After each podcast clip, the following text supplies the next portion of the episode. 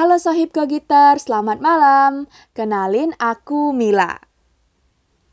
Hal menarik yang akan aku bahas pada episode kali ini yaitu tiga hal yang kerap dirasakan dan dialami oleh seorang penulis. Langsung aja, yang pertama adalah otak buntu.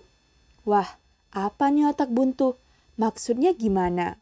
Oke, jadi gini Kogitars. Setiap penulis pasti pernah mengalami yang namanya otak buntu atau kerap kali kita kenal dengan istilah writer's block. Apalagi penulis pemula nih. Ini pasti jadi sesuatu yang sering banget dialami. Nah, Kogiters, otak buntu atau writer's block ini datang di saat kita lagi seru-serunya menuangkan ide dan perasaan kita, entah itu di buku, di smartphone, ataupun di laptop. Eh, tiba-tiba kita berhenti di tengah proses nulis karena kita merasa syaraf otak dan tangan nggak sinkron. Lalu berakhirlah kita pada fase kebingungan untuk melanjutkan isi tulisan yang kita buat.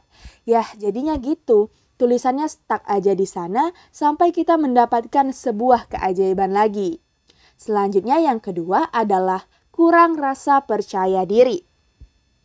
Gak bisa dipungkiri sih, kita tuh kadang suka insecure sama karya orang lain dan menganggap karya kita nggak bagus. Padahal nih ya, sebelum orang lain menghargai tulisan kita, harus kita dulu yang menghargainya, Kogiters. Selain itu juga nih, rasa nggak percaya diri kadang timbul karena adanya kritikan.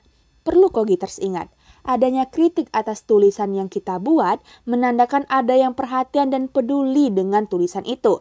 So, be positive karena masing-masing dari kita itu mempunyai hak untuk mengkritik dan selera orang itu beda-beda. Serta setiap tulisan pasti punya pembacanya masing-masing. Selanjutnya yang ketiga dan ini adalah yang terakhir, yaitu patah semangat. Ada sebuah kalimat yang bunyinya kayak gini. Keberhasilan bukan milik orang yang pintar. Keberhasilan adalah milik mereka yang senantiasa berusaha. Nah, Kogiters, selain skill, seorang penulis juga harus punya mental pantang menyerah. Kita boleh istirahat sejenak untuk menenangkan diri dan pikiran, tapi bukan berarti berhenti berkarya. Oke Kogiters, itulah tiga hal yang kerap kali dirasakan seorang penulis. Dan bagi Kogiters harus waspada nih, karena tiga hal ini rentan banget loh menyerang hati dan pikiran kita. Wah, gak kerasa nih, kita udah di penghujung episode kali ini. Aku mau bilang buat Kogiters di mana pun itu, jangan lupa jaga kesehatan ya. Dan satu lagi, jangan bosan untuk mantengi episode-episode selanjutnya ya. See you, bye-bye!